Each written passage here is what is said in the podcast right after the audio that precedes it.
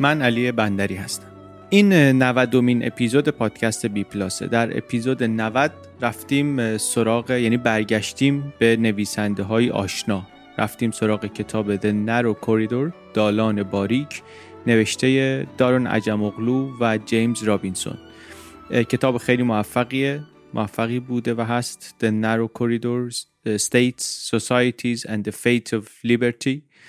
چهار سال پیش کتاب منتشر شده کتاب خیلی مفصلیه. از نویسنده هایی که هم در دنیای دانشگاهی و هم در دنیای کتاب نوشتن برای مخاطب عام بسیار موفق بودن. بسیار موفق بودن. هم کتاب چرا ملت ها شکست میخورندشون برای ما آشناست هم اسماشون و کارهای دیگرشون. این کتابشون هم بسیار برای من جالب بود. حالا کاری که می‌خوایم در این اپیزود بکنیم اینه که کتاب رو می‌خوایم پیشنهاد کنیم. و طبق معمول می‌خوایم به شما بگیم که اون چیزی که ما از این کتاب فهمیدیم یعنی من و عباس سیدین از این کتاب فهمیدیم چی بوده؟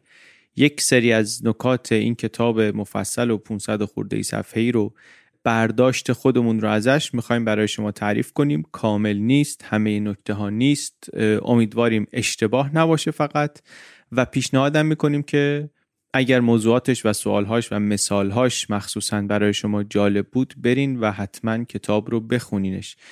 مخصوصا مثالاش مثالاش بسیار متنوع و متعدد. ما فقط یک چند تایش رو استفاده کردیم. خلاصه که هیچ وقت این پادکست جایگزین کتاب خوندن نیست. همیشه معرفی کتابه همیشه پیشنهاد کتابه و دعوتی به خوندن کتاب. این بار کتاب دالان باریک آزادی The Narrow Corridor. ممنون از شما که پشتیبان بی پلاس هستین.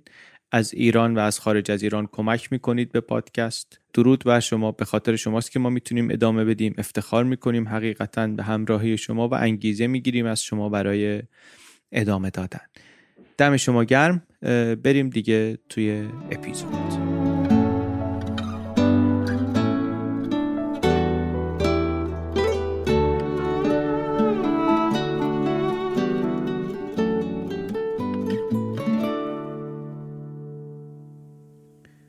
اسم این کتاب هست The Narrow Corridor دالان باریک یا دالان باریک آزادی یا راه باریک آزادی بهش میگن.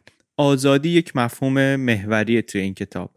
تو ذهن من آزادی همیشه اینطوری بوده که یک مفهومیه در برابر دولت. یعنی وقتی میگیم یه جای آزادی هست یعنی جامعه توش قویه و وقتی جامعه قویه مردم قدرت دارن لابد دولت ضعیفه دیگه.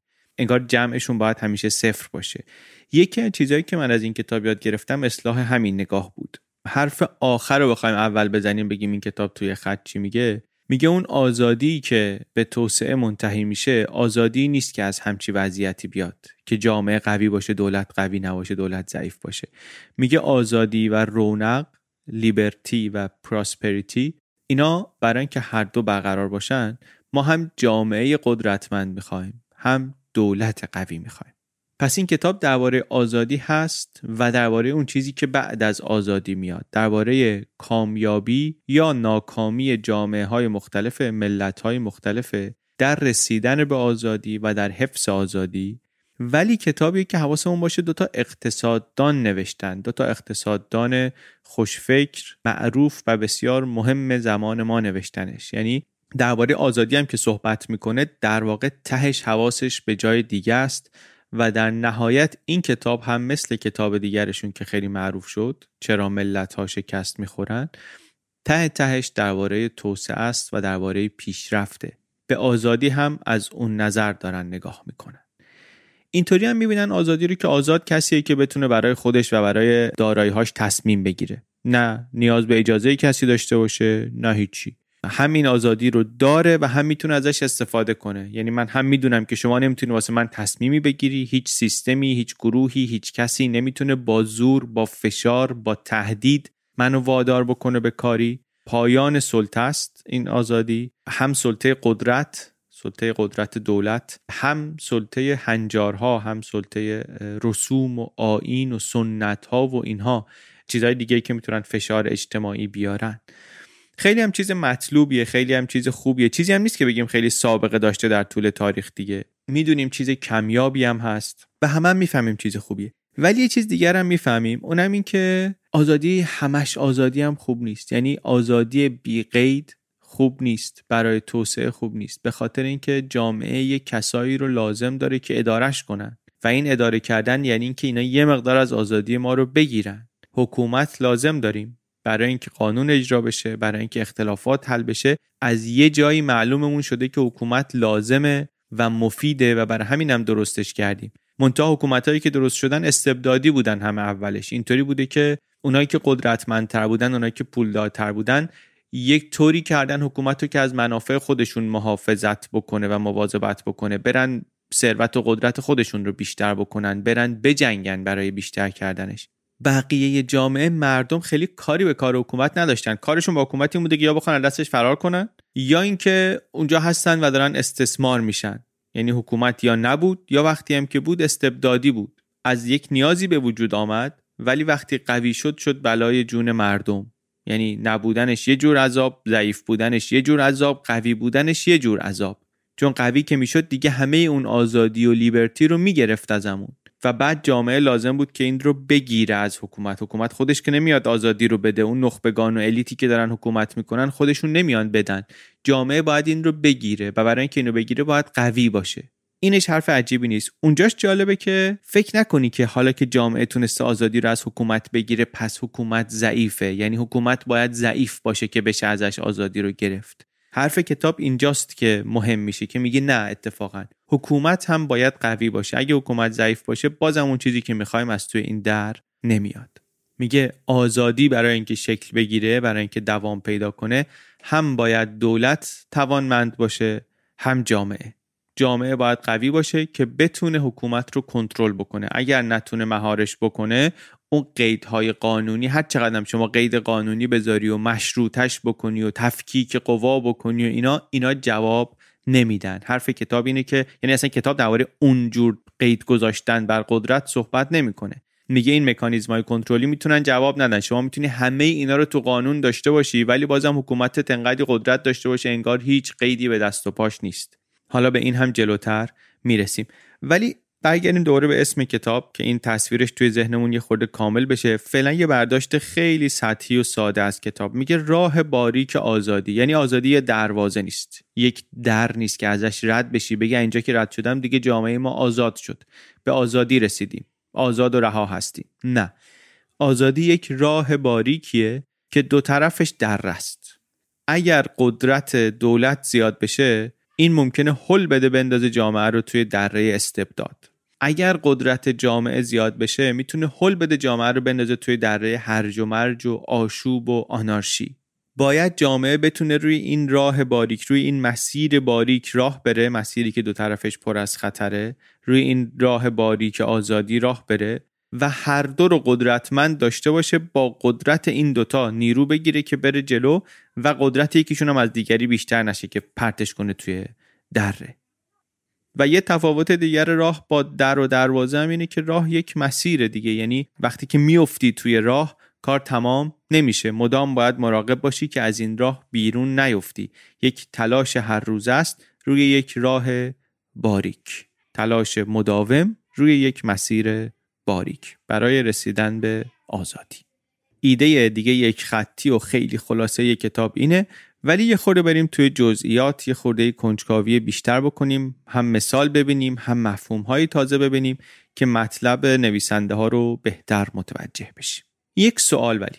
چرا دولت اصلا باید قوی باشه؟ ما میگیم دولت باید یک حیولای قدرتمندی باشه که مهارش کنیم. خب چرا اصلا قویش کنیم که بعد بخوایم بزنیم تو سر خودمون که مهارش کنیم؟ اگه نباشه چی میشه؟ اگر آزادتر باشیم چی میشه؟ بریم چند قدم عقب ببینیم اصلا حکومت رو برای چی درست کردیم؟ بریم از آقای تاماس هابز بپرسیم از متفکرین عصر روشنگری. ایشون میگفتش که طبیعت بشر یه طوریه که اگر قدرت مرکزی قوی نباشه اگر دولت حیولایی نباشه آدم هم دیگه رو می‌خورن. حالا نمی‌گفت می‌خورن می‌گفت زندگی خشن میشه زندگی کوتاه میشه و زندگی فقیرانه میشه همونطوری که در بیشتر تاریخ بوده. یه کتابی داشت به نام لوایتان و اینجا میگفتش که مثلا حکومت ها اینطوری میشه که شکل می‌گیرن و اینها و می‌گفت در شرایطی که حکومت نیست هرج و مرج حاکم میشه بر رفتارها و تعاملات انسانی. تا اینکه آدما یه جایی با هم توافق کنن آزادی خودشون رو به دست خودشون و با تصمیم خودشون بدن به حکومت و یه حکومتی درست بکنن. یا اینکه از دل این آشوب و هرج و مرج و جنگ های اینا یه گروهی یک نفری بیاد و بر بقیه غلبه کنه و آزادیشون رو بگیره و قانون رو حاکم کنه.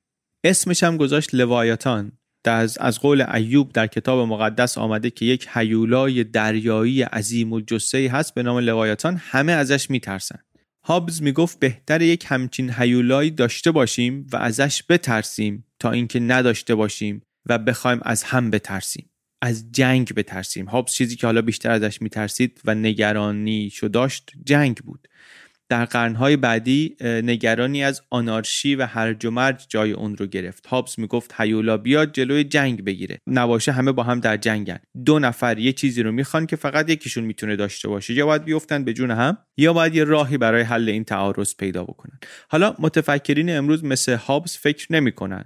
این کتابم میگه که این تصویر و روندی که هابس توصیف کرده بود همه جا این شکلی نیست. یعنی ما هم یه جاهایی داریم که حکومت هست و حیولا هم هست و جلوی آشوب رو هم نگرفته. آشوب با هرج و مرج و ناامنی هم هست. یعنی هم اینطوری نیست که حیولا داشتن مسئله رو حل کنه.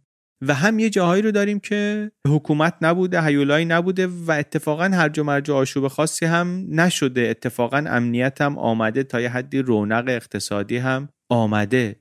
چطوری آمده؟ مثلا اینطوری که یک سنت های یک رسومی یا آدابی هستن توی جامعه که اینا اومدن کار نظم برقرار کردن رو انجام دادن. مثلا در غرب آفریقا در جامعه های قبیله ای مثلا در ساحل آج که ریش سفیدا با یه سنتی میان مسائل رو حل می‌کنن دولتی نبود. در قرن 19 لوایتانی اونجا وجود نداشت. ولی انقدر این سنت ها کنترل داشتن که مثلا تونسته بودن یک امنیتی درست کنن یه مسیر تجاری امنی درست بشه به امنی مسیرهای تجاری اروپایی قرن 19 همی. با همون آداب و رسوم و سنت های نسلا در نسل و هنجارهای سنتیشون و اینها. این رو اسمشو می‌ذاره کتاب Cage of Norms قفس هنجارها. یعنی هنجارهای اجتماعی خودشون یه قفسی درست می‌کنن که جامعه آشوب نشه.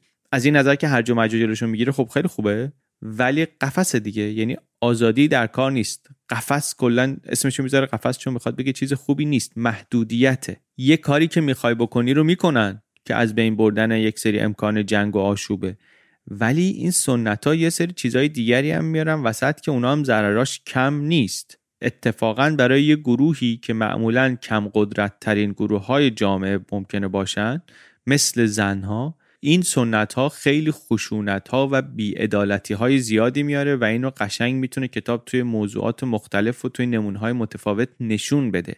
کم نداشتیم از این سنت های چشم در برابر چشم و خون در برابر خون و خون بس و ناموس قبیله و اینا که اینا یه فایده هایی داشتن. اینا یه قفس هنجاری درست کرده بودن جلوی خیلی از هرج و مرجا و آشوب ها و درگیری ها رو گرفته بودن و می‌گیرن هم. منتها به یک هزینه بسیار گذافی برای یه بخشهایی از جامعه. خیلی از این رسوم و نرم های اجتماعی دیدیم میشن ظلم دوچندان علیه مثلا زنها علیه اقلیت های مختلف جامعه و اینطوری نه تنها به آزادی نمی‌برند بلکه خب نهایتا برعکس محدودتر هم می‌کنن مردم رو. و اون وقت خیلی وقتا این تنجارها خودشون میشن ترمز توسعه. جلوی رونق رو می‌گیرن. سنت روستایی شما میگه مثلا برای اینکه جلوی یک سری اختلافات رو بگیره گفته بوده که هر کی گندم بیشتر برداشت بکنه باید با بقیه قسمت بکنه. این واقعا هم خیلی خوبه چون که جلوی اینکه آدما به سر گردن هم دیگه و مثلا یکی خیلی نداشته باشه این حرفا رو می‌گیره. ولی خب این هیچ انگیزه ای هم نمی‌ذاره که کسی بیشتر برداشت بکنه. مشخصه که داره قفس درست می‌کنه این هنجاره.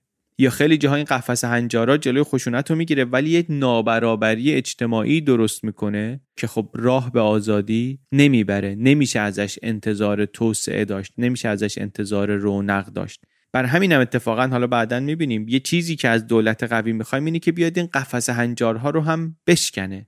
یعنی بتونه کار کردی رو که این قفس هنجارها داشته منتقل بکنه به نهادهای دیگه این قفسهای درد سرساز رو از مناسبات اجتماعی حذفش بکنه. این یک مثالی بود برای اینکه نشون بدیم که اینطوری نیست که هر جای دولت نباشه هر جا مرجم باشه. اینطوری هم نیست که هر جایی که دولت باشه هر مرج نباشه. باز کتاب مثال داره جلوتر هم باز می‌بینیم. یه جاهایی که دولتهایی هست. در شکل و قیافه هم به نظر همه چیش هم میزونه و دولت و وزارت و سفارت و یه بروکراسی داره و همه چیش به یک دولت درست حسابی می‌خوره روی کاغذ. منتها وقتی در عمل نگاه می‌کنید جلوی هرج و مرج آشوبی رو نتونسته بگیره و اون تو همون قدی هرج و که میشه از یک جامعه بدون دولت انتظار داشت. حالا ولی این ایده هابز رو قبول ندارن؟ ولی اینو قبول دارن که ما دولت قوی و هیولا رو لازم داریم. لازمش داریم ولی کافی نیست. در کنارش ما جامعه قوی رو هم می‌خوایم. جامعه قوی رو می‌خوایم که به این هیولایی که داریم پابند بزنه بکشتش در زنجیر.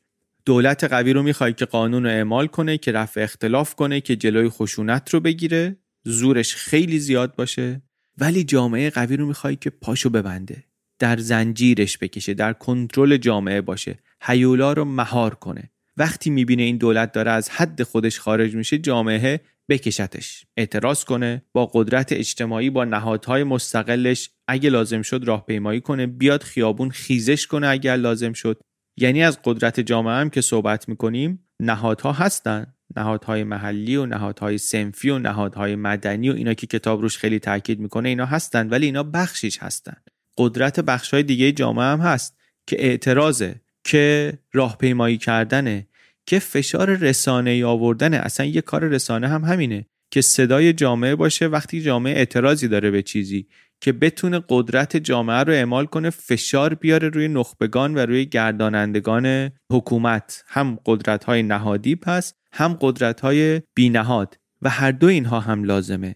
اصلا وقتی میگه قانون اساسی و نهادهای قانونی و تفکیک قوا کافی نیست برای زنجیر زدن به هیولا برای این میگه که میگه جامعه اگر قدرت نداشته باشه قدرت خارج از این نهادها رو نداشته باشه این نهادها هم کاری از پیش نمی‌برن. یعنی انتخابات هم ممکنه برگزار بشه. یه سری نهاد سنفی هم هستن یه دامنه محدود فعالیتی هم دارن. ولی اینا اصلا زوری ندارن که زنجیری بر هیولای قدرت بزنن پابندی بهش بزنن.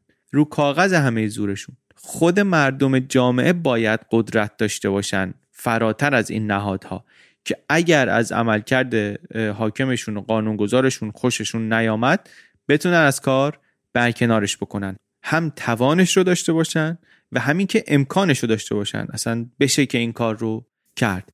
هیولایی می‌خوایم پس در زنجیر. هیولای در زنجیر به اندازه هیولای دولت‌های قدرتمند مستبد وحشیه. به اندازه اونها کنترل می‌خواد. اینطوری نیست که دولتش دولت مهربونی باشه دولت خوشقلبی باشه به فکر مردم باشه. اینطوری نیست. این هیولای همونقدر زور داره و همونقدر می‌خواد که زورش رو بیشتر بکنه. ذاتش اینطوریه. منتها دستش بست است. منتها پاشو میبندیم اگر دست و پاشو نبندی قش می‌کنه به سمت استبداد اونجا هم. لویاتان اولش که نبود جای دولت قدرتمند نبود. بعد که بود بیشتر قش می‌کرد به سمت استبدادی چون طبیعتش اینه. از موجودی که طبیعتش اینه نمی‌تونی انتظار داشته باشی بهت آزادی بده. آزادی رو باید قدرت داشته باشی که ازش بگیری. حرف کتاب اینه. ولی خب این کتاب بیش از 500 صفحه است. و برای توضیح این ایده خیلی ایده های دیگه و مثال های مختلفی رو میاره و استفاده می‌کنه که نگاه کردن به اونها هم هم لازمه هم بسیار آموزنده فراتر از همین ایده یک خطی کتاب.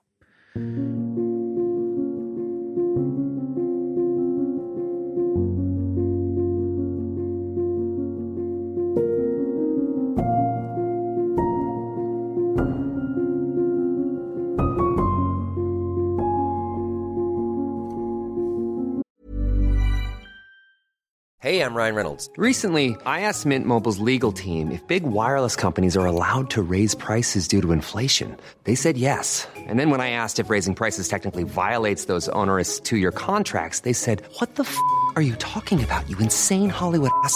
So to recap, we're cutting the price of Mint Unlimited from $30 a month to just $15 a month. Give it a try at mintmobile.com slash switch. $45 up front for three months plus taxes and fees. Promo for new customers for limited time. Unlimited more than 40 gigabytes per month. Slows. Full terms at mintmobile.com.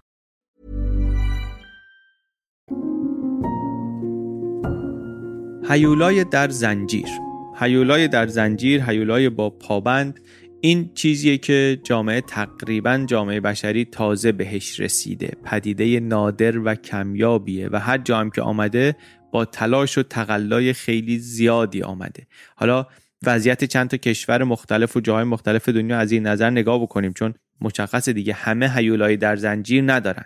بعضیا که کلا ندارن یعنی اصلا وارد اینکه دولت قوی بتونن بسازن نشدن. بعضیا دارن ولی انگار ندارن یعنی لویاتان قایب دارن به قول کتاب. بعضیا دارن ادای قوی در میاره ولی پوچ تو خالی لویاتان مقوایی دارن به قول کتاب. بعضیا دارن قوی هم هست مقوایی هم نیست ولی فقط لویاتان قویه فقط دولت قویه جامعه ضعیفه. و همه اینها و بسیاری شرایط دیگه شرایطی هستند که از توش آزادی و توسعه پایدار در نمیاد بریم بریم چند تا از اینها رو ببینیم. مثلا اول بریم همین جاهایی که لویاتان قایبه یعنی انقدر ضعیفه که انگار نیست. مثل کجا؟ مثل یک دوره هایی از تاریخ معاصر سومالی. مثل افغانستان اواخر قرن بیستم تا قبل از دور اول طالبان. مثل کنگویی که میگه در 2010 پایتخت تجاوز دنیا بود. انقدر ناامن بود. دولت داشت دولت داشت ولی دولتش انگار خواب بود. کاری ازش نمی آمد میگه به جوک می‌گفتن کنگویی ها که بعد از اینکه از استعمار بلژیک آزاد شدیم قانون اساسی پیدا شد در کنگو قانون اساسی دار شدن. می‌گفتن که آره این قانون اساسی ما 15 بار عوض شده اما یک اصل ثابت داره. اون هم اینه که خودت باید هوای خودتو داشته باشی. کسی به فکر کسی نیست. کسی کاری نمی‌کنه از تو محافظت بکنه. خودتی و خودت. که خب خندهدار دیگه. اگه قرار من خودم حواسم به همه چی خودم باشه مواظب خودم باشم پس دولت چی کار است؟ دولت خوابه. اسم اینو کتاب می‌ذاره لویاتان قایب دولت هست ولی انگار نیست. دولت هست یک دست یک سری از قدرتمندان اینا چیکار دارن می‌کنن؟ اینا افتادن روی منابع نشستن سر سفره و ده بخور چند تا مثال می‌زنه کتاب از این نمونه ها. دولت هست ولی اصلا کار خودش رو این نمی‌بینه که بیاد مثلا از مردم محافظت بکنه اختلافات حل بکنه. کارش اینه که مخالفینش رو بکشه و کارش اینه که منابع طبیعی کشور رو غارت بکنه. اصلا برای اینی که رفته حکومت درست کرده. اینا یه نمونه خیلی واضحی از اینکه جلوی مشکل رو همین کمین که دولت داشته باشی جلوی مشکل گرفته نمیشه به خاطر اینکه میشه که دولت باشه ولی انگار که نیست. و حالا تازه اینا جاهایی که دولت عملا قایبه لویاتان نیست. می‌تونه دولت از این حاضرتر باشه می‌تونه ویترین درست درمونی داشته باشه دستگاه اداری روالی داشته باشه ولی بازم نتیجه مثل این باشه که انگار دولت نیست. یعنی مثل لویاتان قایب نیست مثل سومالی نیست که اساسا ویترینی هم در کارش نباشه. اینجا مثل مثلا ونزوئلا روی کاغذ اتفاقا ممکنه که دولت خیلی هم سفت و قوی و بروکراتی بروکراسی بزرگ و اینا به نظر بیاد. ولی در عمل در اون کارهایی که از دولت انتظار داری بسیار فشل و ناتوان. و از دولت ضعیف ناتوان نمی‌تونی انتظار توسعه داشته باشی. حالا توسعه که سهله. معمولا این دولت ها در یه جای دیگه در کارهای پایه خودشون هم میمونن. اصلا دیگه ظرفیت اینو ندارن که هیچ برنامه موفقی رو اجرا بکنن. توسعه به کنار. ما رو توسعه رو گفتیم قبلا هم رشد و شکوفایی اقتصادی انگیزه می‌خواد برای سرمایه گذاری انگیزه نوآوری می‌خواد یه امنیتی می‌خواد. حکومت توانایی وقتی نباشه ظرفیتی نداشته باشه اصلا این انگیزه ها به وجود نمیاد. قانونی اگر نباشه که بخواد از حقوق مالکیت محافظت بکنه یا در منازعه ها داوری بکنه اصلا نمیشه فضای رشد اقتصادی درست کرد. یا یه مثال جالب دیگه داره کتاب از این لویاتان مقوایی از آرژانتین. البته کتاب حواسمون باشه کتاب مال سال 2019 میگه آرژانتین شما به نهادها و به ساختار دولت و اینا نگاه می‌کنی یه دولت درست حسابی داری انگار. ولی توش که میری معلوم میشه که فاجعه چقدر عمیقه. میگه رفتن توی اداره مثلا تامین اجتماعی آدمایی که رفتن اونجا کار اداری بکنن مثلا یارانشون رو بگیرن یا هرچی. میگه میری اونجا با همه این مراجعین صحبت می‌کنی می‌بینی همه کلافن. همه میگه ما آویزونی مثلا این کارمندا معلوم نیست کی کار می‌کنن. تا ساعت ده دارن صبحانه می‌خونن بعد که میان پشت باجه همش دارن با هم حرف می‌زنن. ما معلوم نیست چه مدرکی باید بیاریم. یکی میگه مدرکت مهر نداره پس کارت نمیشه. اون یکی می‌بینی مدرکش مهر نداره کارش انجام میشه. اون یکی می‌بینی اصلا مدرکه رو نمیده کارش انجام میشه. هیچ روالی در کار نیست. هیچ سیستمی نیست که ما بفهمیم کی باید بیایم. همش باید سر بزنیم پیگیری کنیم. یک صفی مثلا جلوی در این اداره باید درست بشه صبح به صبح که آدما بدونن به نوبت برن سر کار. این مسئله ساده صف و این سازمان نمی‌تونه حل بکنه. یه روز میگن از 6 صبح بیاین اینجا منتظر باشین.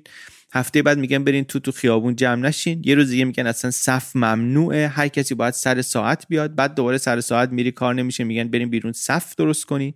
میگه این یه دولتیه که انگار هست. اتفاقا زرق و برقش هم زیاده ادعاش هم زیاده. ولی توش که میری می‌بینی پوچه. لویاتانه ولی لویاتان مقواییه.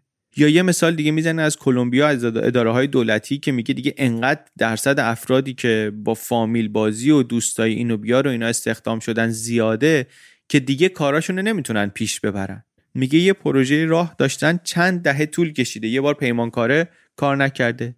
یه بار یکی اومده پول بالا کشیده رفته. یه بار ساختنش آشغال ساختن پلا ریخته. یه بار وسطش با پرو درگیر شدن گفتن اوه این پروژه خیلی مهمیه بودجه بیشتر بریزیم بودجه بیشتر رختن هزینه بیشتر کردن باز تموم نشده یکی اختلاس کرده یکی پول برده بردنش تو طرحهای ملی بودجه بیشتر گرفتن باز 20 کیلومتر 30 کیلومتر ساختن. تهش اینه که چند دهه درگیر ساختن یک راهن و نتیجهش اینه که آدمای این وسط فقط اومدن ثروتمند شدن و جیبی پر کردن و رفتن. کشوری که دولت داره ارتش داره بروکراسی داره وزیر داره انتخابات برگزار می‌کنه. دولت قوی که میگیم همینو میگیم دیگه انتظارمون همینه. همه اینا رو داره. ولی وقتی توش رو نگاه می‌کنی می‌بینی از کارهای پایه‌ای که یک دولت باید بتونه بکنه رو اینا نمی‌تونن بکنن. حکومت هست اعمال قدرت هم می‌کنه اما در عمل کار نمی‌تونه بکنه. یه بحث جالبی هم می‌کنن که چی میشه که یک جاهایی لویاتان مقوایی درست میشه. دو تا عامل مهم دربارش میگن. یک میگن اینکه یک ساختار سلسله مراتبی توی جامعه باشه که یک گروهی رو حاکم کنه بر گروه دیگری یا بر بقیه مردم. و یکی دیگه اینکه ترس از بسیج عمومی وجود داشته باشه. یعنی حاکم انقدر بترسه از مردم که همه مناسب حکومتی رو پر کنه از طرفدارای خودش. یعنی به هواداران خودش مدام اصطلاحا رشوه سیاسی بده. وقتی این کارو بکنه دیگه ظرفیتی برای اینکه کارهای اساسیشو بکنه مسئله ها رو حل بکنه توش نمیمونه. بر همین لویاتانه هست و قیافش هم هست و اندازش هم هست و ادعاش هم هست ولی از نظر کار کرد اصلا انگار که نیست.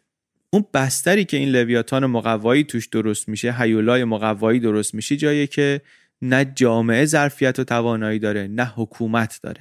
بر همینم هیولای اصلا پوچه مقواییه. همه هم می‌دونن پوچه همه می‌دونن ضعیفه ولی جامعه هم ضعیفه. انقدر ضعیفه که حتی این لویاتان مقوایی رو نمی‌تونه بندازه. دستگاه سرکوب آشفته است دستگاه سرکوب در همه ولی بر همون هم نمی‌تونه این جامعه ضعیف غلبه بکنه. لویاتان مقوایی جزئیاتش که بخونیم توی کتاب می‌بینیم بدترین ویژگی های همه اینها رو با هم داره. هرچی قدرت داره قدرت سرکوبه. هرچی قدرت داره برای اعمال زوره. همه توان دستگاه عظیم و حیولایی دولت پشت اینه که اعمال زور بکنه و برای همین در کارهای پایه‌ای خودش مونده. و بعد توی اون کاری هم که داره می‌کنه هی توان کار کردنش کمتر و محدودتر میشه. دیگه اون نظم و امنیتی که مثلا یک لویاتان ستمگر یک لویاتان استبدادی اگر شما داشتی بدون قید می‌تونست یک نظم و امنیتی برقرار کنه. از یه جایی می‌بینی این مقوایی اون کارم نمی‌تونه بکنه. این کار نمی‌تونه بکنه یعنی زوری دیگه نداره ولی جامعه هم ضعیفه نمی‌تونه میزونش بکنه. این دیگه هم برای آزادی های سیاسی و اجتماعی بده هم برای اقتصاد بده و از اون طرف هم دوباره این جامعه رو ضعیفتر و ضعیفتر هم می‌کنه. در این جامعه ای که شما سرمایت امنیتی نداره معلوم نیست اگر چیزی در بیاری اصلا بتونی نگهش داری یا نه. یکی بیاد از دستت بزنه ببره خب معلومه که صنعت نمی‌تونه رونق بگیره دیگه. معلومه که رشد اقتصادی نمیشه از اینجا انتظار داشت. مخصوصا اینو در دولت می‌بینیم که در کشورهای در حال توسعه ادای حیولای استبدادی در میارن ادای دولت قدرتمند در میارن. دولت پوچ حیولای مقوایی از قدرت گرفتن جامعه میترسه پس جامعهش فرصت نمی‌کنه قوی بشه نهادهای مستقل درست بکنه. تهش میشه که نه دولت قوی دارن نه جامعه قوی دارن. اینا اصلا توی دالان نمیفتن مخصوصا کتاب میگه نمونه اینها توی جاهایی که سابقه استعمار دارن خیلی زیاده. به خاطر سابقه دولت های استعماری و به خاطر شکل نهادهایی که استعمار می‌سازه و توزیع قدرتی که توی جامعه میاره اینا رو توی جامعه هایی که در گذشتهشون استعماری بودن کشورهایی که مستعمره بودن توی اون کشورها خیلی شبیه اینها رو زیاد میشه دید. پس لویاتان می‌تونه قایب باشه باشه ولی انگار نباشه. می‌تونه مقوایی باشه قدرت سرکوب داشته باشه ولی از انجام کارهای پایه‌ایش ناتوان باشه. یا می‌تونه قوی باشه. و اگه قوی باشه می‌تونه هیچ مهاری هیچ پابندی هیچ کنترلی نداشته باشه که بشه سیستم استبدادی و می‌تونه هم قوی باشه و در زنجیر باشه. حالا یه خورده ای به این دوتا نگاه بکنیم. با مثال بریم ببینیم دولت قدرتمندی که جامعش هم قویه مثالهای مطلوب و محبوب کتاب دربارش چیه؟ و دولت قدرتمندی که جامعش ضعیفه چی شده که همچین شده؟ چرا کتاب فکر می‌کنه که توسعه در این کشورها پایدار نمی‌تونه باشه؟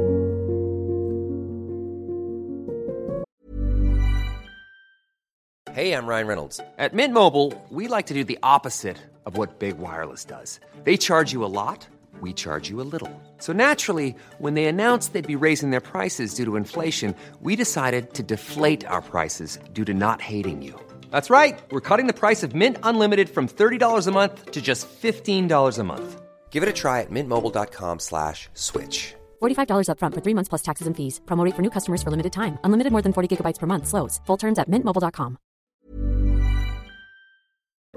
خب اگر حرف کتاب رو بپذیریم که اون چیزی که مهمه اینه که قرار بگیریم در دالان باریک آزادی یک سوال اینه که کیا تونستن این کار بکنن؟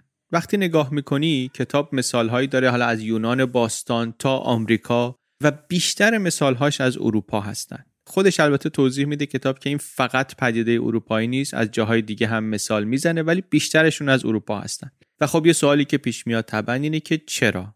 برای اینم کتاب یک توضیح خیلی جالبی داره. برمیگرده به تاریخ اروپا تاریخ اروپای بعد از سقوط امپراتوری روم. و اون جاهای کتابم بود که راستش من موقع خوندنش خیلی خوشحال بودم که به خاطر کارهایی که توی یوتیوب کردیم از تاریخ فرانسه و تاریخ ایتالیا و تاریخ آلمان و تاریخ اروپای قرون وسطا و این کارهایی که انجام دادیم باعث شده که من یه مقدماتی داشته باشم که بتونم بفهمم کتاب چی میگه و یه چیزهایی رو به هم وصل کنم حرف نویسنده ها رو حداقل بهتر بفهمم. چون حرفشون واقعا جالبه. هم در بررسی ملت هایی که تونستن لویاتان در زنجیر درست کنن هم در بررسی اونهایی که نتونستن.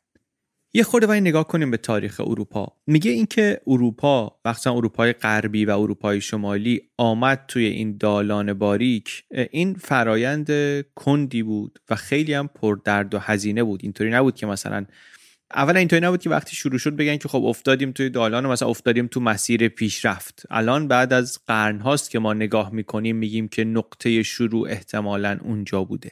و برامون سوال میشه که چرا اروپا بوده؟ اروپا چه اتفاق, چه اتفاق خاصی در اروپا افتاد؟ اروپا نه در ابداع کشاورزی پیشتاز بود نه تاریخش که نگاه کنی در ابداع شهر و شهرنشینی پیشتاز بود. حتی روم رو که نگاه بکنی قدرتی بود اطراف مدیترانه. خیلی در غرب و شمال اروپا واقعا کاری نداشت. مگر اینکه حالا بخواد بره با قبایل جرمن جرمنیک ترایبز با اینها درگیر بشه که بهشون می‌گفتن اینا بربرن و بی تمدنن و اینها. پس چی شد که این قصه از اروپای غربی و شمالی شروع شد؟ جواب کتاب به این سوال خیلی بر من تازه بود. جوابش برمیگرده به اروپای بعد از سقوط امپراتوری روم.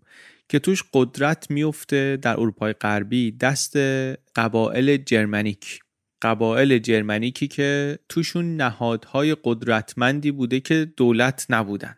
یعنی یک سنتی اونجا وجود داشته که سنت شبیه سنت پادشاهی رومی نیست که یک قدرت متمرکز قوی دست یک کسی باشه. نه گروه های جامعه هستن که یه خود قدرت بین اینا توضیع شده. حتی ممکنه فرماندهشون یا پادشاهشون انتخابی باشه یا ممکنه در بعضی موارد در شرایط غیر جنگی اصلا پادشاه نداشته باشن. فقط وقتی می‌خوان برن به جنگ فرمانده داشته باشن. و این خیلی متفاوته با وضعیتی که رومی ها داشتن.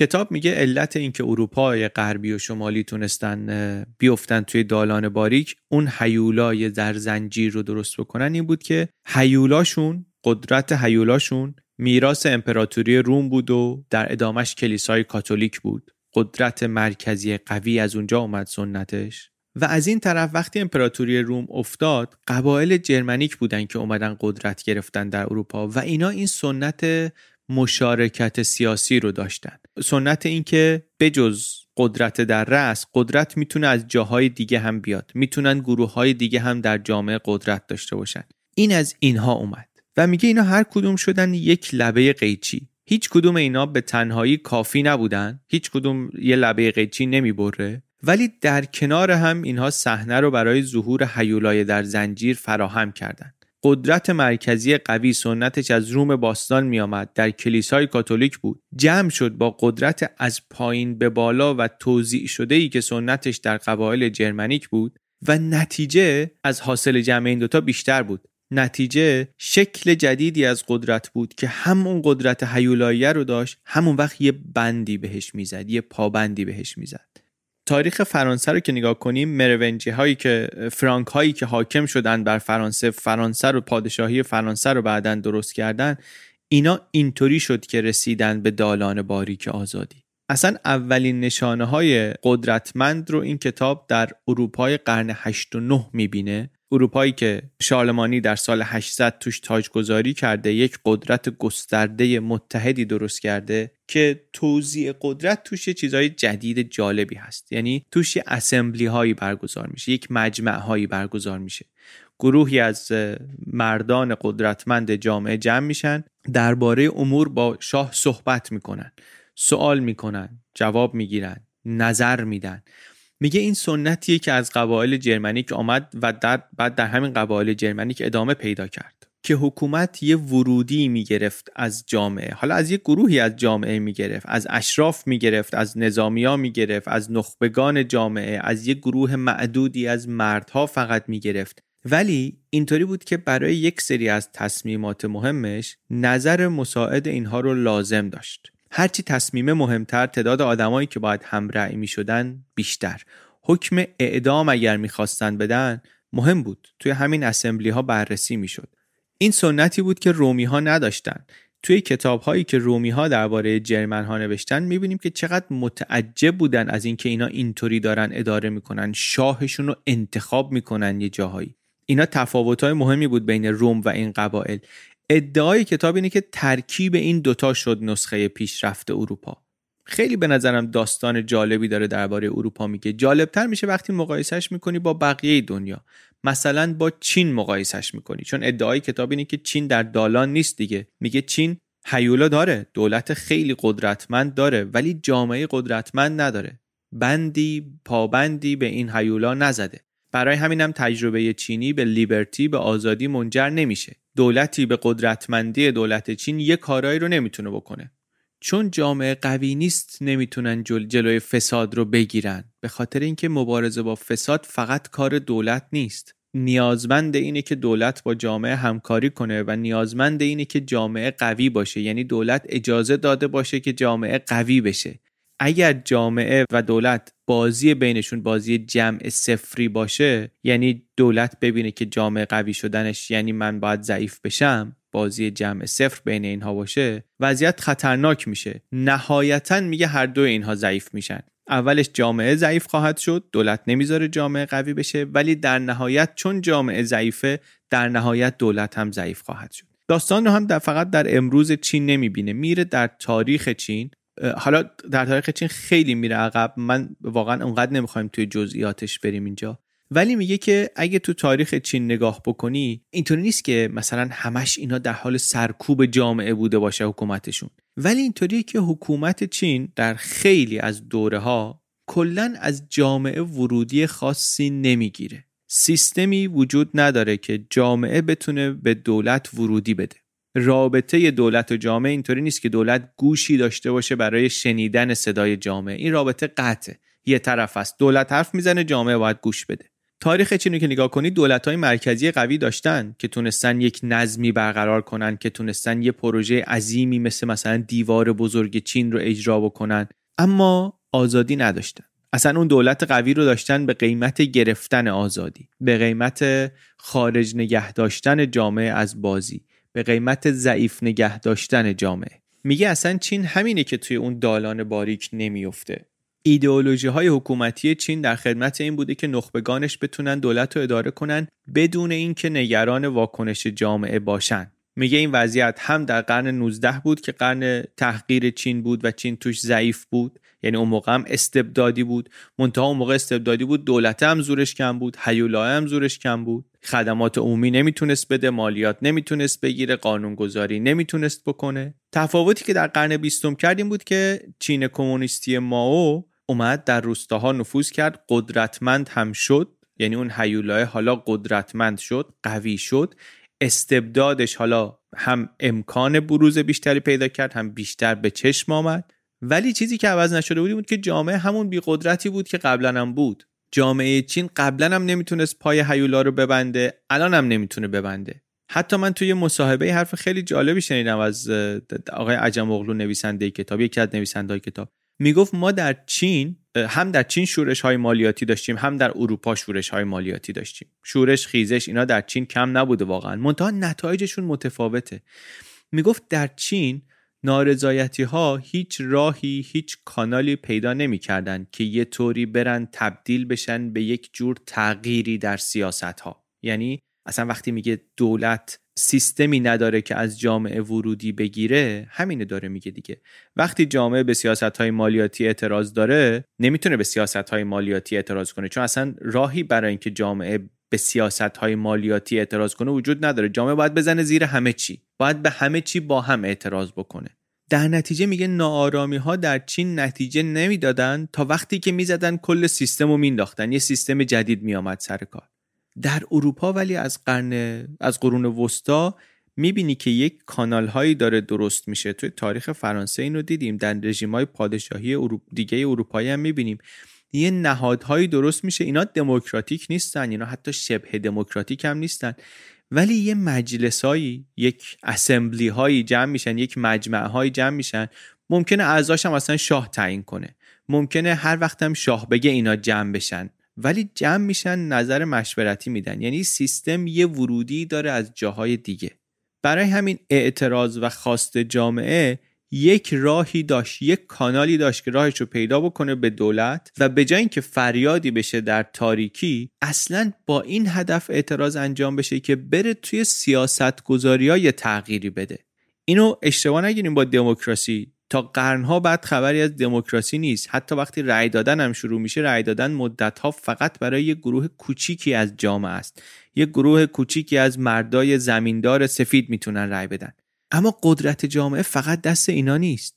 گروه های مختلفی هستن که می‌تونن صداشون رو بلند بکنن. خیزش وقتی میشه خیزش یه بمبی نیست برای اینکه سیستم رو هوا بکنه. یه اعتراضیه که میره تو همون کانالایی که از قبل هست برای ارتباط جامعه و دولت. و اثری که می‌ذاره روی تغییر سیاست هاست روی تغییر قانون اون جاهایی که موفق میشه.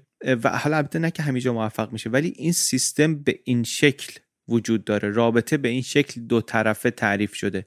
یه طرف ورودیش خیلی کمتر از طرف دیگه است ولی یه راهی براش هست. این بحث های کتاب برای من خیلی خیلی جذاب بود مخصوصا اگر تو این یک سال خورده گذشته تو یوتیوب بی پلاس با ما بوده باشین. تاریخ اروپا و تاریخ آمریکا و اینها رو یه خورده ای کنجکاوی کرده باشیم آمده باشیم با هم جلو. فکر می‌کنم خیلی بهتر میشه فهمید که کتاب چی داره میگه.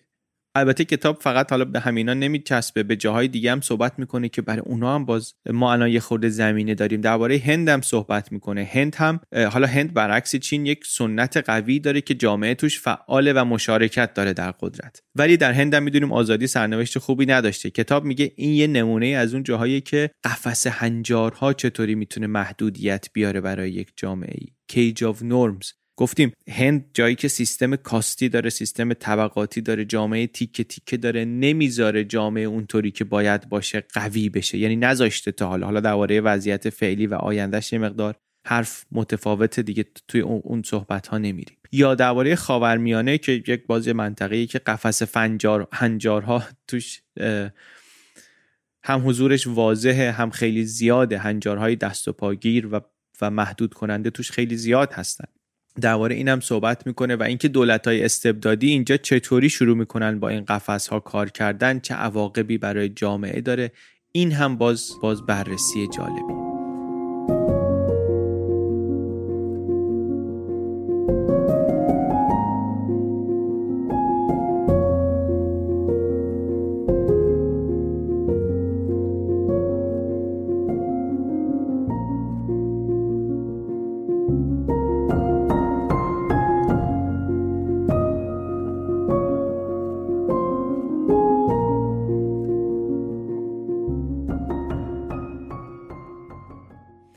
ولی برگردیم دوباره به همون سنت اروپایی چون اصل حرف اونجاست.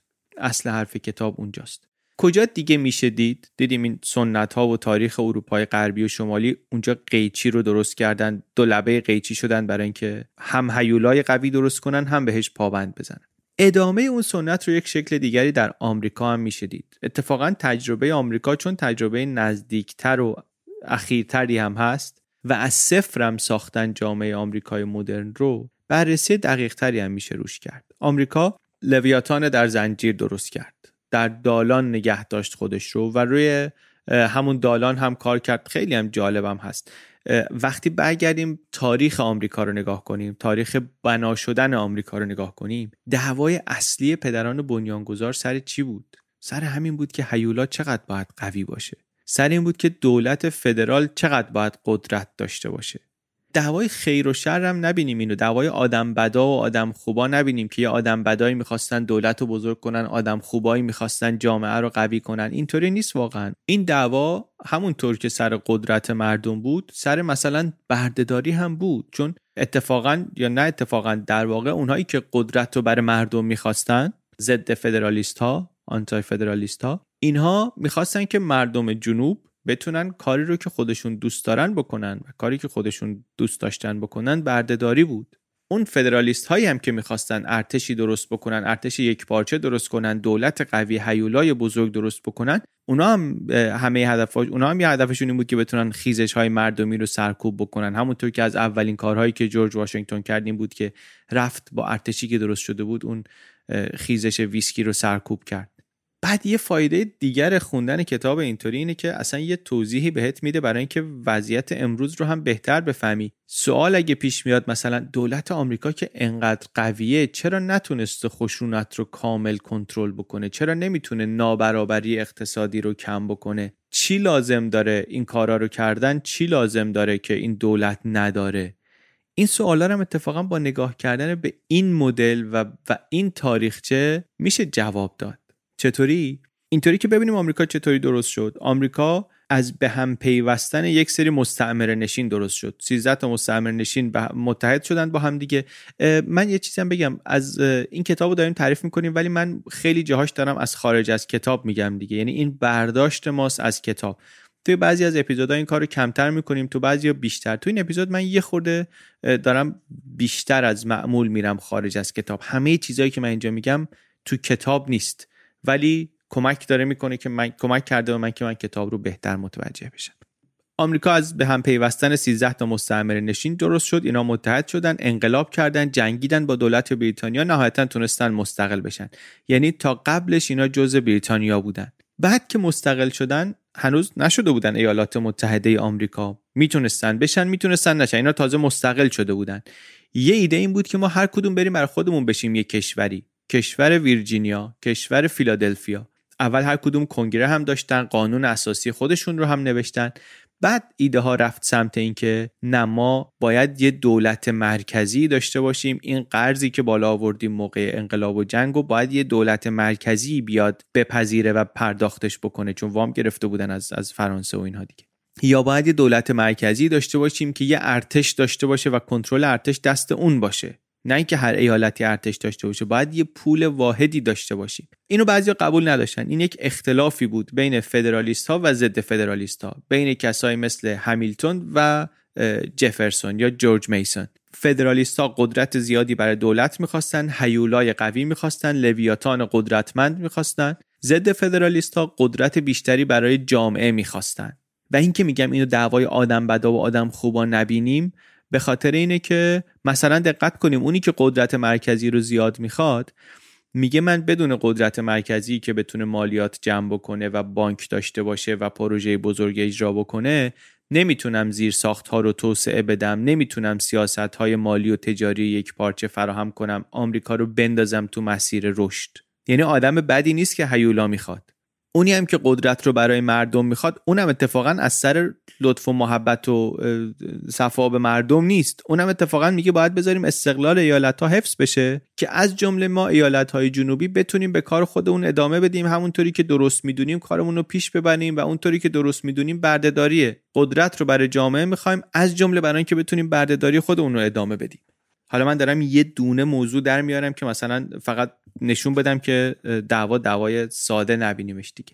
راه حلی که اون موقع پایش رو گذاشتن و در دهه های بعد کم کم شکل داد به سیاست آمریکا این بود که هم قدرت مرکزی قوی داشته باشن هم جامعه قوی داشته باشن نهادهای اجتماعی قوی داشته باشن چون این دید توشون بود که جامعه باید قوی باشه. تاماس جفرسون یکی از موثرترین پدران بنیانگذار آمریکا سومین رئیس جمهور آمریکا می‌گفت جامعه باید هر از گاهی یه شورشی بکنه که نشون بده که زنده است. می‌گفت خدا نکنه 20 سال بگذره ما شورشی نبینیم در آمریکا. اگر هر از گاهی جامعه یه ویشگونی از حاکمانش نگیره که مردم روحیه مقاومتشون رو حفظ کردن نمی‌تونه آزادیش رو حفظ بکنه. این یعنی دولت جامعه رو قوی بخواد. بدنه جامعه بیاد درگیر سیاست بشه مهار بزنه افسار بزنه به لویاتان پاشو ببنده. و اینم اینجا اختراع نشد. سنت جامعه قوی چیزی بود که در آمریکا حتی قبل از انقلاب و جنگ های استقلال وجود داشت. اصلا همین بود که تونسته بودن انقلاب کنن. جامعه قوی بود که تونسته بود از بریتانیای قدرتمند خودش رو مستقل بکنه. همینم بود. همین قدرت جامعه بود که چند دهه بعد الهام بخش انقلاب فرانسه شد. و همین روحیه و همین جامعه بود که جلوی بیمهار شدن حیولای به اون بزرگی و قدرتمندی رو گرفت. هرچی جامعه هنجارهاش روشنتر و محکمتر توانایی کار جمعی و پیگیری دست جمعی هاش بیشتر شانسش و امکانش برای اینکه بتونه لویاتان رو مهار کنه هم بیشتر. یعنی اینجا مهم میشه وقتی درباره قدرت جامعه صحبت می‌کنیم مهم میشه که چقدر مردم این جامعه می‌تونن جمع بشن با هم کار کنن و نهاد بسازن. برگردیم به اون حرف تکراری. قید زدن به هیولا پای هیولا رو بستن فقط مسئله قانون نیست فقط تفکیک قوا و چکس اند بلنسز های سیستم نیست مکانیزم های کنترلی سیستم نیست. نمیشه طراحی کرد نمیشه مهندسی کرد آزادی رو برای جامعه. بشینیم بهترین سیستم رو هم طراحی کنیم بهترین قانون اساسی رو هم بیاریم. این تضمین نمی‌کنه که در دالان باریک آزادی قرار بگیریم. جامعه باید خودش در سیاست درگیر بشه و قوی باشه که بتونه این کارو بکنه. اون وقت وقتی که درگیر بشه یه مسابقه انگار بین حکومت و مردم شکل می‌گیره که هیولا قوی تر میشه که از این زنجیر بیاد بیرون چون هیولا می‌خواد که خودش رو رها کنه و بیاد و, و استبداد کنه. و جامعه برای اینکه اون نتونه بیاد بیرون این زنجیرش رو قوی تر می‌کنه و اون دوباره خودش رو قوی تر می‌کنه و این خودش رو قوی تر می‌کنه و هر دو تواناتر میشن. اینم باز دوباره تو تاریخ آمریکا میشه دیدش. حکومت آمریکا در زمان نوشتن قانون اساسی قدرتی نداره اصلا. یه بوروکراسی کوچیکی داره خدماتی که داره میده خیلی ساده خیلی اولیه. توی ویدیوهای تاریخ آمریکا گفتیم جورج واشنگتن که رئیس جمهور شد آدمایی که براش کار می‌کردن کمتر بودن از آدمایی که وقتی کشاورزی می‌کرد براش کار می‌کردن. اونجا کلی برده داشت کلی آدم داشت تو, تو, تو مزرعه توی اون پلانتیشن براش کار می‌کردن. تو دولت تو کاخ سفید آدمای زیر دستش کمتر بودن. از اون دولت ضعیف تا دولت بزرگ و قوی امروز آمریکا که نقشش در کنترل و منازعات خیلی گسترده و خیلی بزرگه و همینطوری در مقررات گذاشتن در قفس های هنجارها رو شکستن در خدمات اولیه اجتماعی فراهم کردن محافظت کردن از حقوق و آزادی های اولیه آدم های اجتماع این از اون دولت تا این دولت خیلی راهه. قوی شدن این هم ارز بوده و پا به پا بوده با قوی شدن جامعه. جامعه آمریکا هم نه اون موقع نه امروز اعتماد نکرد به سیاست مداره اون موقع هم نکرد امروز هم نمی‌کنه. اون وقتی که فدرالیستا تلاش می‌کردن یک سیستم فدرال مرکزی قدرتمند درست بکنن جامعه میومد در قالب سیستم های قانونگذاری ایالت ها در قالب اصناف و تشکل و اینا جلوی اینو می‌گرفت. تاریخ قرن 19 و 20 آمریکا رو هم که نگاه می‌کنیم می‌بینیم خط صاف نیست. یک انبوهی از آشفتگی و بکشواکش و اینجا شکست و اونجا پیروزی و اینجا مصالحه و اونجا درگیری و و دموکراسی همینه. دموکراسی همین فرایند شلخته و ظاهرا بینظمه که باعث میشه حیولا مهار بشه. باعث میشه فهیولا هم قوی باشه هم مهار باشه. برای هر قدمی که می‌خواد برداره لازم داشته باشه که با بدنه اجتماع تعامل بکنه. ورودی بگیره ازش و باهاش صحبت می‌کنه ارتباط دو طرف است. رسانش رسانه این نیست که بتونه دستاوردهای حکومت رو مثلا توضیح بده فقط. مسئلهش این نیست. رسانه مسئلهش اینه که حرف جامعه رو به حکومت بزنه حرف حکومت رو به جامعه بزنه. قشنگ با این نگاه میشه تاریخ آمریکا رو اینطوری نگاه کرد که از بکش واکش بین این هاست که سیستم آمریکا اینطوری درست شد. یه قانون اساسی داره که اون چیزی که پدران بنیانگذار نوشتن. بعد یه Bill of Rights داره که ما الان متمم های قانون اساسی رو توش می‌شناسیم. امروز دعواهای فرهنگی سیاسی آمریکا رو که نگاه می‌کنی دعوا سر First Amendment آزادی فکر و مذهب سر سکند امندمنت سر متمم دوم آزادی حمل اسلحه هست سر بقیه متمم های قانون اساسی. این ادامه همون کشمکش بین دولت و جامعه است که نقطه مصالحه امروز کجاست؟ برای من اگه مسئله خیلی ساده است که چرا این آمریکایی‌ها نمی‌تونن حل کنن مسئله اسلحه رو؟ بالاخره مثل همه جای دنیا که محدود کردن اینا هم محدود کنن که اینقدر آدمکشی اتفاق نیفته. ریشه این دعوا اینجاست که جامعه نمی‌خواد معادله قدرت رو به نفع دولت به هم بزنه. حالا ده ها مسئله ریز و درشت دیگه هم توش هستا ولی اینطوری که من می‌فهمم اینم هست که اگه ما بگیم فقط دولتی که تفنگ داره این یهو این هیولا رو خیلی قدرتمند می‌کنه. و این با اون Bill of Rights با اون چیزی که ستون و پایه سیستم آمریکاست با اون هیولای مهار ای که ما باید همیشه داشته باشیم نمی‌خونه. این یعنی دست شکل گرفتن آمریکا به عنوان یک تجربه عمدتا و نسبتا موفق فقط این نبود که نهادهای سیاسی رو درست و خوب بنا بکنن. اینم بود که اساسا جامعه از اول با نهادهای مستقل قوی وارد بازی شد یا اصلا وارد بازی بود و همینطور تو این 250 سال توی بازی موند و قویتر هم کرد خودش رو.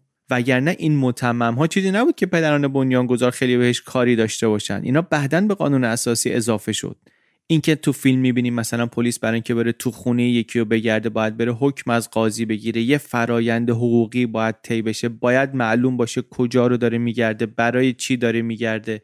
اینکه دادگاه باید علنی باشه اینکه هیئت منصفه باید باشن حق وکیل باید باشه. اینا چیزایی نبود که پدران بنیانگذار بهش فکر کرده باشن تو نهادهای قانونی دیده باشن. نه. دولتی که فدرالیستا می‌خواستن بسازن اتفاقا خیلی شبیه بود به هیولایی که هابس تجویز کرده بود. جامعه بود که بعدا اینها رو گرفت. جامعه بود که بعدا این جاها برای خودش یه حقوقی تثبیت کرد. خیلی برای من خیلی زاویه جالبی داد این کتاب برای مرور کردن و دوباره نگاه کردن به تاریخ آمریکا. بیایم ولی حالا یکم از آمریکا بیرون. ببینیم حالا جاهای دیگه چی میشه گفت. همین قصه هیولایی در زنجیر رو یه مثال جالبی کتاب می‌زنه درباره کشوری که از ما خیلی دور نیست یه مقداری هم دربارهش می‌دونیم. بیایم ببینیم درباره لبنان وضعیت لبنان رو چطوری میشه دید با این عینکی که کتاب بهمون داده. یه خورده درباره اون صحبت کنیم.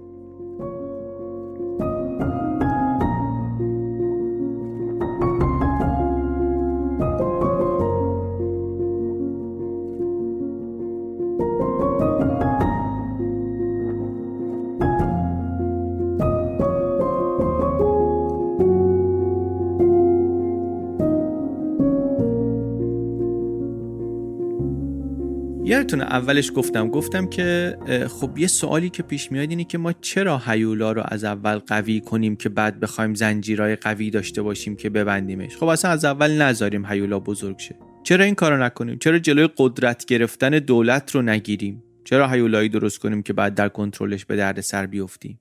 جوابی که دادیم این بود که برای توسعه ما دولت رو قوی لازم داریم. نکته اینه وگرنه بله بودن کشورهایی که راه دیگه رفتن. اصلا گفتن سیستم یه طوری درست می‌کنیم که دولت نتونه قوی بشه. دولت قدرتمند نتونه بشه اصلا. مثل لبنان. لبنان جاییه که ملتش اصلا نمی‌تونن دولت قوی داشته باشن. یا نمی‌خوان. یه زمانی حداقل نمی‌خواستن. الان هم سیستمشون اینطوری مونده. وضع لبنان میگم خیلی غریبه برای ما نیست. یه چیزای دربارش شنیدیم می‌دونیم. ولی این نگاه تازه باعث میشه فکر کنم یه جور دیگه ببینیمش. لبنان خب یه کشوری که می‌دونیم خیلی متنوع. مسیحی داره مسلمون شیعه داره سنی داره ارمنی داره دروزی دروزی داره. اقلیت های خیلی زیادی داره. بعد سیستم قدرت توش اینطوری چیده شده که گفتن که رئیس جمهور باید همیشه مسیحی باشه.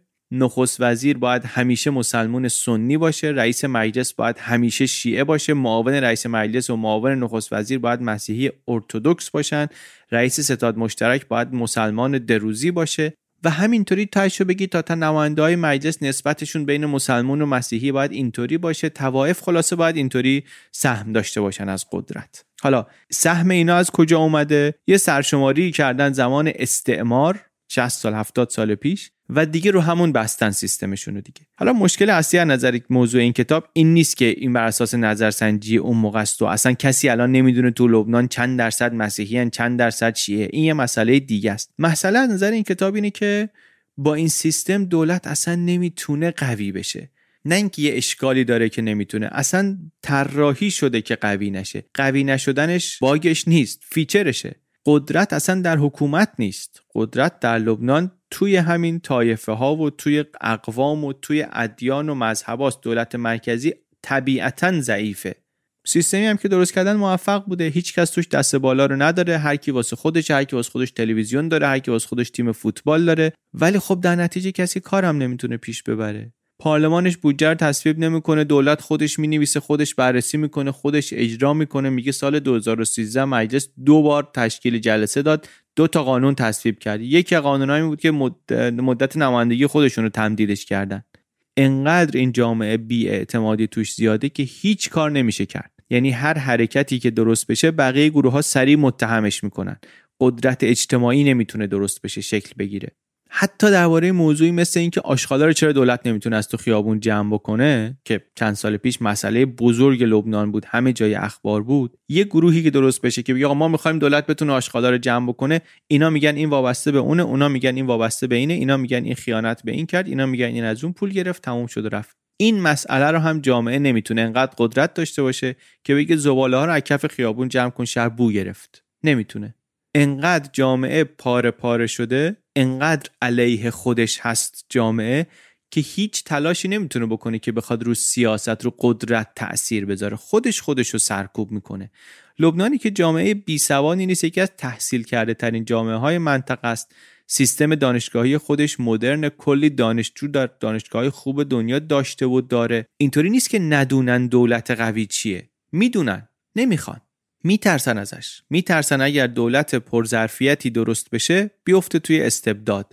یکی از گروه ها دست بالا رو پیدا کنه وضع رو برای همه به جز خودش بدتر بکنه. بر همینه که پارلمانش کاری نمی‌کنه نه کاری می‌کنه نه کسی واقعا دیگه ازش انتظاری داره که کاری بکنه. اونا هم دیدن خب کسی اما کاری نمی‌خواد اصلا جلسه نمی‌ذارن کسی هم واقعا براش مهم نیست. بعد اینطوری نیست که مثلا بگی که او کشور بی دولت نه کشوری که دولت داره عضو سازمان ملل از بیرون نگاه می‌کنی سفیر داره وزیر داره ولی وضعیتش اینطوری هیولایی اصلا نساختن چون نمی‌خواستن بسازن. اصلا در لبنان لویاتانی وجود نداره. یه وقتایش اسیر جنگ داخلی بود همون آشوبی بود که هابز می‌گفت. یه وقتایش هم تو جنگ نبود ولی باز انقدر بیاعتمادی و انقدر شک و اینا بود که هیچ امکانی برای اینکه تجارت رشد کنه کسب و کار رونق بگیره اینها وجود نداشت. توی مقیاس خانوادگی و توی قوم قبیله خودمون و اینا می‌تونن آدم با هم اعتماد کنن ولی خارج از اون ندیگه حالا با این دیدی که یعنی از این کتاب گرفتیم می‌بینیم که مسئله لبنان اینه که به خاطر نگرانی هایی که داشتن اساسا یه سیستمی درست کردن که توش دولت نتونه قوی بشه. برای همین اصلا وارد دالان باریک آزادی هم نشدن. حالا مدل کتاب رو امیدوارم که فهمیده باشیم. یه خورده از مثالاش هم گفتیم. کتاب کلی مثال دیگه هم داره. یه سری سوال جذاب ولی هست که مال مرحله بعد دیگه. ما فهمیدیم که بعضی از اینهایی که رفتن توی دالان چطوری رفتن. ولی می‌دونیم که خیلی ها هم نرفتن. تکلیف اونا چیه؟ چطوری میشه که یک ملتی حرکت بکنه به سمت دالان؟ اصلا نمونه هایی داریم از ملت هایی که در زمانه ما تونسته باشن خودشون رو برسونن به دالان و اونجا بمونن. کتاب از چند تا نمونه صحبت می‌کنه و بعد از هر کدوم اینا یه چیزایی در میاره که بگه که برای رفتن به دالان حرکت به سمت دالان چی لازمه. مثلا میگه یه چیزی که مهمه اهمیت اینه که اهمیت ائتلاف درست کردنه. اینکه میشه ائتلاف هایی درست کرد که بیان کمک کنن در این گذار یا نمیشه. با کیا میشه ائتلاف درست کرد؟ مثلا وقتی داستان آفریقای جنوبی رو تعریف می‌کنه میگه مبارزین ضد استعمار در آفریقای جنوبی متحد شدن با انگلیسی ها داستان آپارتاید و آفریقای جنوبی رو یه خورده مفصلتر توی یوتیوب تعریف کردیم. داستانش من دیگه اینجا نمیگم. ولی قصه این بود که ضرر آپارتاید دیگه داشت به انگلیسی ها هم می‌رسید دیگه. فقط سیاه ها نبودن. صنعتگران سفید بریتانیایی هم گیر کرده بودن. چون دیگه برای کارخونه هاشون کارگر نمی‌تونستن گیر بیارن. یا باید کارگر سیاه می‌گرفتن که بیمهارت بود و ارزون بود. یا اگه کارگر ماهر می‌خواستن بگیرن کارگر سفید خیلی خیلی گرون بود. اینا یه گروهی شده بودن که اینا هم داشتن از آپارتاید ضرر می‌کردن. فقط آپارتاید دیگه واسه سفیدای خوب بود که در کار کشاورزی بودن یا اونایی که در کار معدن بودن و کارگرهای سفید بود برای همین اتحادی درست شد بین سیاهها و سفیدها گروهی از سفیدها اتحادی که بعضی از سیاه بوستان می‌گفتن این اتحاد نامقدسه ولی همین اتحادی که از عواملی بود که کمک کرد آفریقای جنوبی بره به سمت دالان باریک یعنی جامعه رو قدرتمندتر بکنه.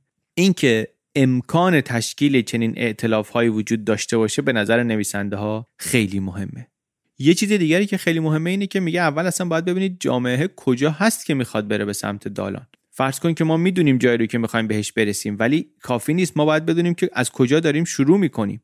اگر در جامعه هستیم که لویاتان مستبد داره یعنی دولت خیلی قوی داره اون چیزی که لازم هست قدرت قدرت گرفتن جامعه است. قدرت بسیج و هماهنگی در جامعه باید زیاد بشه.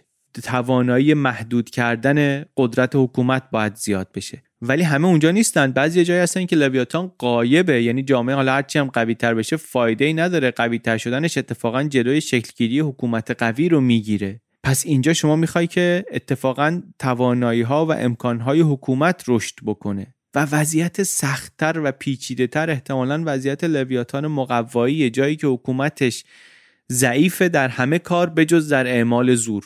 و جامعه هم ضعیفه و اون لویاتان حتی مقوایی رو هم نمی‌تونه کنترلش بکنه و توان همکاری و نهادسازی و بسیج نیرو هم نداره. باز درباره هر کدوم اینا کتاب یک مثال هایی می‌زنه که نشون بده کشورها در دنیای واقعی چطوری مسیرهای مختلف رو طی کردن. از آفریقای جنوبی که از آپارتاید گذر کرده میگه از ژاپنی که بعد از جنگ جهانی دوم یک تدریجا یک لویاتان دربند یک هیولای دربند درست کرده میگه.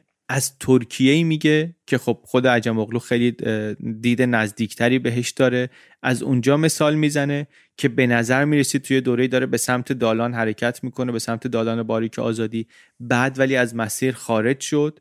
و همه اینا داستانایی که نکته داره نکته کلیدی داره زمینه می‌خواد فهمیدنش و یه پیام کلی هم داره که هیچ مسیر تضمین شده ای وجود نداره. هیچ نقطه پایانی هم نیست. یعنی نه مسیرش تضمین شده است نه نقطه پایانش مشخصه که بگی که کسی کشوری وارد دالان باریک آزادی شد و کار تمام شد. هر لحظه تلاش و تقلای پیوسته لازمه که این تعادل ظریف و پیچیده و شکننده حفظ بشه.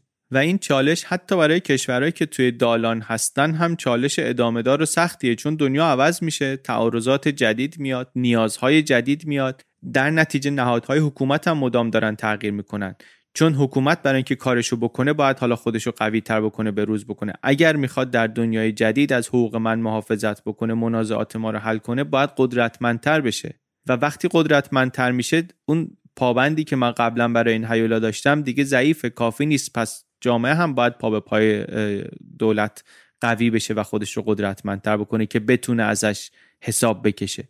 قوی شدن هر دو اینا لازمه ولی وقتی هم که تو دالان هستی قوی شدن هر, هر کدوم اینها می‌بره کشور رو به لبه دالان می‌بره نزدیک پرت شدن به بیرون. وقتی قدرت دولت زیاد میشه نزدیک میشه که بلغزه بیفته توی استبداد. بر همین هم این آزادی شکننده است. برای همینم یکی از دو طرف این الله کلنگ یه خورده زیادی اگر قوی بشه آزادی به قول کتاب از دست خواهد رفت. دوام آزادی هم جامعه سرپنجه می‌خواد هم دولت قوی و کارآمد می‌خواد.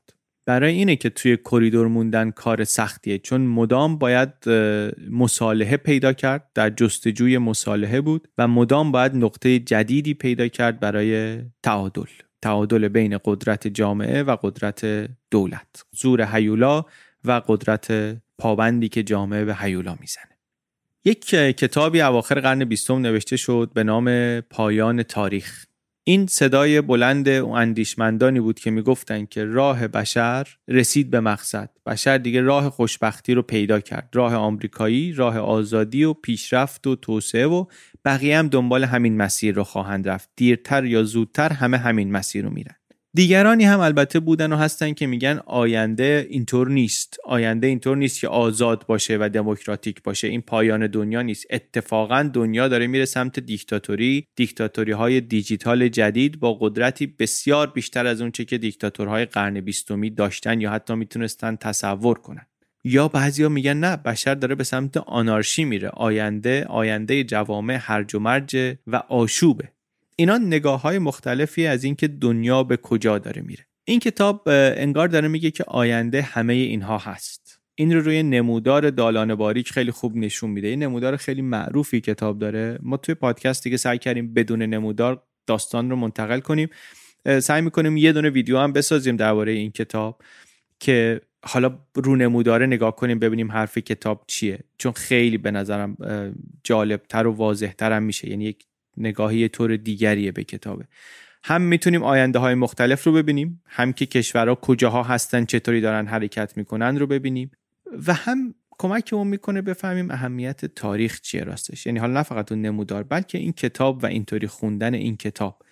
به خاطر اینکه این سفر سفری که ملت های مختلف دارن به روش های متفاوت انجام میدن. از مسیرهای گوناگون دارن خودشون رو میرسونن به پیشرفت. بعضیا با پیشینه تاریخی که دارن این کار براشون خیلی سخت تره و یه چیز دیگری که نگاه کردن به اینکه کشورهای مختلف کجا هستن و چی کار دارن می‌کنن روشن می‌کنه برای ما اینه که نشونمون میده تاریخ چرا مهمه. چون تاریخ هر کشوری داره مسیر خودشون میره دیگه. هر کشوری داره مسیر خودشون میره که مسیرش ایده گرفته از پیشینه تاریخیش. و برای بعضیا این پیشینه تاریخی وزنه سنگینی هست. باعث میشه که حرکت کردنشون سختتر بشه. اگر می‌خوان از مسیری خودشون رو به مسیر دیگه بندازن کار سنگینتری جلوشون داشته باشن.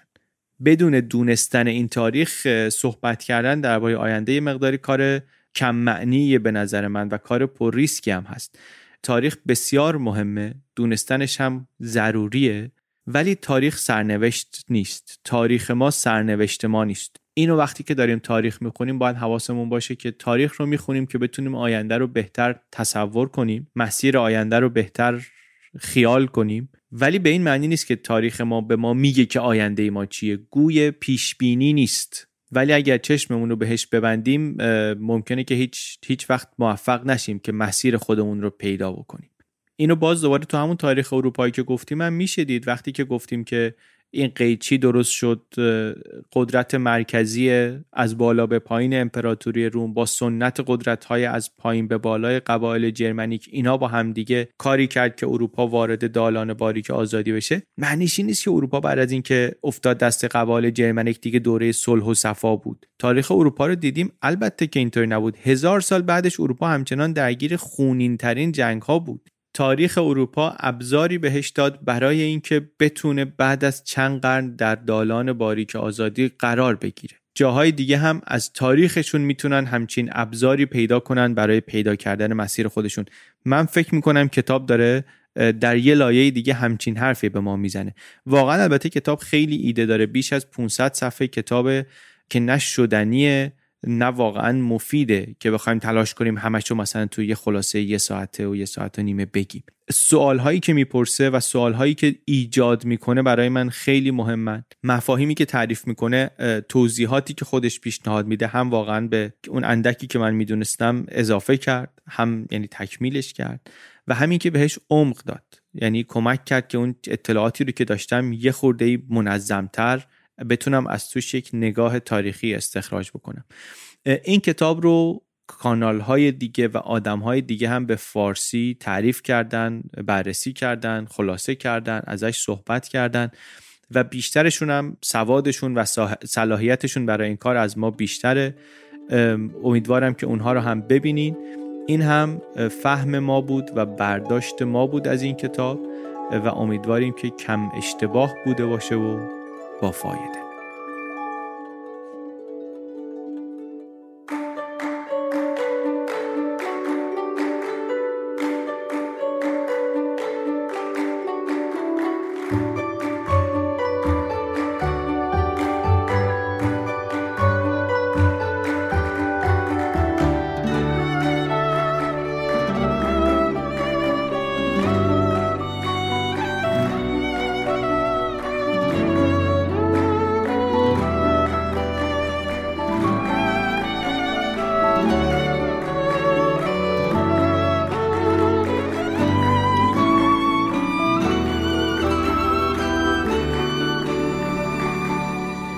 چیزی که شنیدیم اپیزود 90 پادکست BPlus بود. اپیزود 90 معرفی و خلاصه ای از کتاب The Narrow Corridor نوشته دارن عجم اغلو و جیمز رابینسون.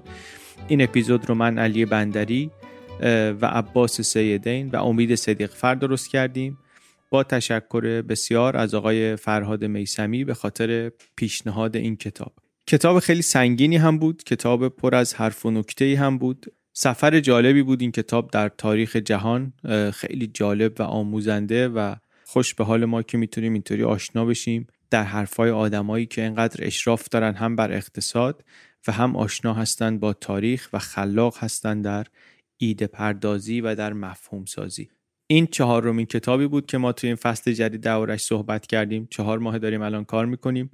در کنار یوتیوب پادکست رو هم داریم. به نظر می‌رسه که بعضیا هستن که هنوز خبردار نشدن که فصل ششم پادکست شروع شده. البته خب نزدیکترین همراهان ما خبردار هستن طبعا به خاطر اینکه ما عملا داریم این کار رو با هم انجام میدیم. من اینطوری می‌بینم که ما یک گروهی هستیم با هم داریم می‌خونیم کار ما خوندن و تعریف کردن و گفتن و کار شما شنیدن و دیدن و برای دیگران تعریف کردن و همه کمک می‌کنیم که این جلو بره. هر کدوم از این دو طرف یا چند طرف کار اگر که بلنگه این پروژه نمی‌تونه موفق بشه. به کمک هم داریم کار رو می‌کنیم. فکر کنم فرصت خیلی مناسبی هست اون ای رو که خبردار نشدن خبردار کنیم. این اپیزود رو که الان شنیدین بفرستید. اگر توی گروه های دوستانتون میفرستین توی گروه های خانوادگی میفرستید. به کسانی پیشنهاد کنید که اینجا حرفهای جالبی خلاصه هست برای شنیدن و موضوعات جالبی برای کنجکاوی کردن و امیدوارم که جمعمون جمع بزرگتری هم بشه. هرچی شما بیشتر و بهتر ببینید و دنبال کنید کارهای ما رو ما هم بیشتر انگیزه می‌گیریم و امیدوارم که بهتر و بیشتر هم بتونیم کار بکنیم. یه جاهایی مثل اینجا سر یه کتابایی مثل این کتاب دیگه خیلی واضح میشه که چرا ما همه اینا رو با هم دیگه یک مجموعه و یک منظومه می‌بینیم و خلاصه کار رو اینطوری جلو می‌بریم. بدون دونستن اون داستان هایی که تو یوتیوب گفتیم واقعا اینجا دنبال کردن این کتاب. نمیگم بیفایده بود ولی خب چیزی که ازش می‌گرفتیم حداقل برای من اینه که خیلی خیلی کمتر می بود دم شما گرم که هستید. خیلی ممنون که اگر می‌تونید و دوست دارید پشتیبان مالی پادکست BPlus میشید. پادکست BPlus همیشه رایگان بوده همیشه پشتیبانی ازش اختیاری بوده و همیشه هم ارزشمند بوده. الان بیش از قبل برای ما مهمه برای ادامه دادن کار برای گسترش کارمون. و برای همینم اگر که پادکست رو دوست دارید و می‌تونید خیلی خوشحال میشیم شما رو پشتیبان مالی پادکست هم ببینید. چه از ایران و چه خارج از ایران. ما هم امکان پرداخت با credit card رو گذاشتیم هم با PayPal رو گذاشتید. هر طور که خلاصه راحت تره و براتون مقدورتره ما خوشحال میشیم شما رو به عنوان پشتیبان هم ببینیم. دم شما گرم. تا اپیزود بعدی فعلا.